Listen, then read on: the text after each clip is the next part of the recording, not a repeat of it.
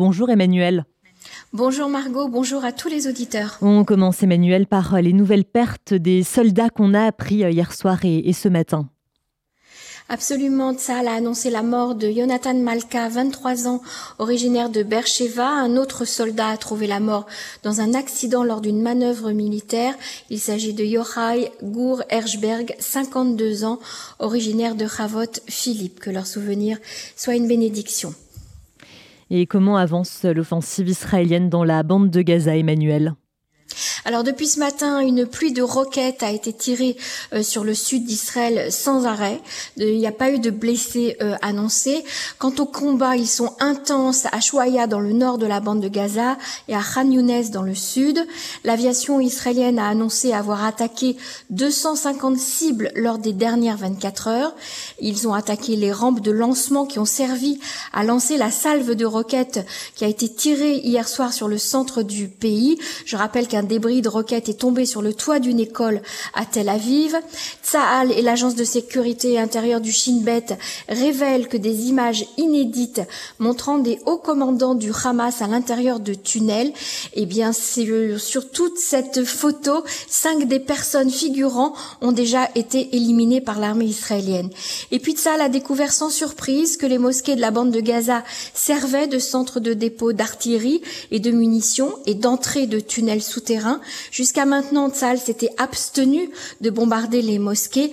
Aujourd'hui, ce n'est plus le cas. Plus de 200 mosquées ont déjà été détruites. Mais c'est à proximité d'une clinique et d'une école que l'un des plus grands stocks d'armes a été découvert.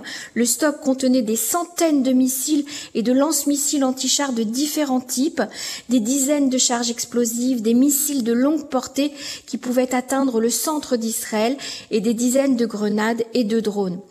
Par ailleurs, la chaîne saoudienne Al Arabiya a par ailleurs rapporté que des véhicules militaires israéliens encerclaient la maison du chef du Hamas Sinoir depuis hier, mais le chef terroriste ne s'y trouve pas selon Tsahal.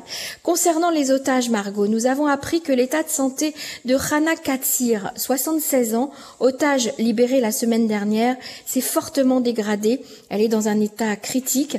Ses enfants ont déclaré que notre mère est la preuve que chaque jour supplémentaire à Gaza constitue un risque pour la vie des otages.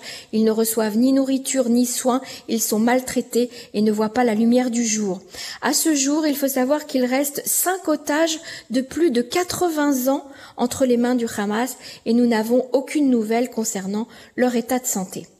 Et quelles sont les grandes lignes, Emmanuel, de la conférence de presse donnée hier soir par Benjamin Netanyahu, Yoav Galant et Benny Gantz oui, ils ont donné une conférence à un point presse, hein, comme on dit, euh, tous les trois hier soir. Alors vous avez déjà rappelé quelques points, mais Netanyahou a déclaré au sujet des, des otages que le seul moyen de ramener les otages est de frapper le Hamas. Nous le faisons avec une puissance inouïe et nous arriverons partout, a-t-il déclaré. Sur Gaza, après la guerre, il a annoncé clairement que Gaza doit être démilitarisé et que la seule force qui peut le faire, c'est Tsahal. Et puis il a annoncé ce geste symbolique que les combattants de Tsahal allumeront une Hanoukia dans l'obscurité euh, de Gaza. Galant, lui, a expliqué l'avancée des opérations militaires.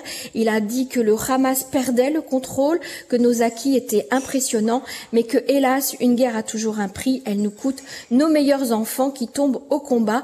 Il n'y a que la victoire qui fera que ces morts ne seront pas vaines.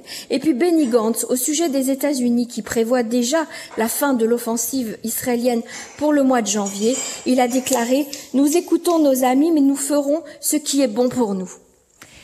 Et enfin, Emmanuel, Israël doit trouver des solutions immédiates pour pallier à la pénurie de main-d'œuvre dans les différents corps de métier. En guise de solution à la pénurie de main-d'œuvre dans le domaine de l'agriculture, par exemple, Tsahal et le ministère de l'Agriculture ont décidé de collaborer. Tsahal mettra à disposition des agriculteurs 500 soldats non combattants. Ils pourront aider dans les fermes et dans les champs sur une durée plus ou moins longue que, le, que les bénévoles actuels qui sont pour la plupart des citoyens euh, lambda, des étudiants, des élèves de Yeshuvat ou même euh, des, des membres de la communauté juive de France. Les jeunes soldats pourront également être formés au métier de l'agriculture, ce qui serait euh, pour eux une porte ouverte pour leur avenir professionnel en sortant de l'armée.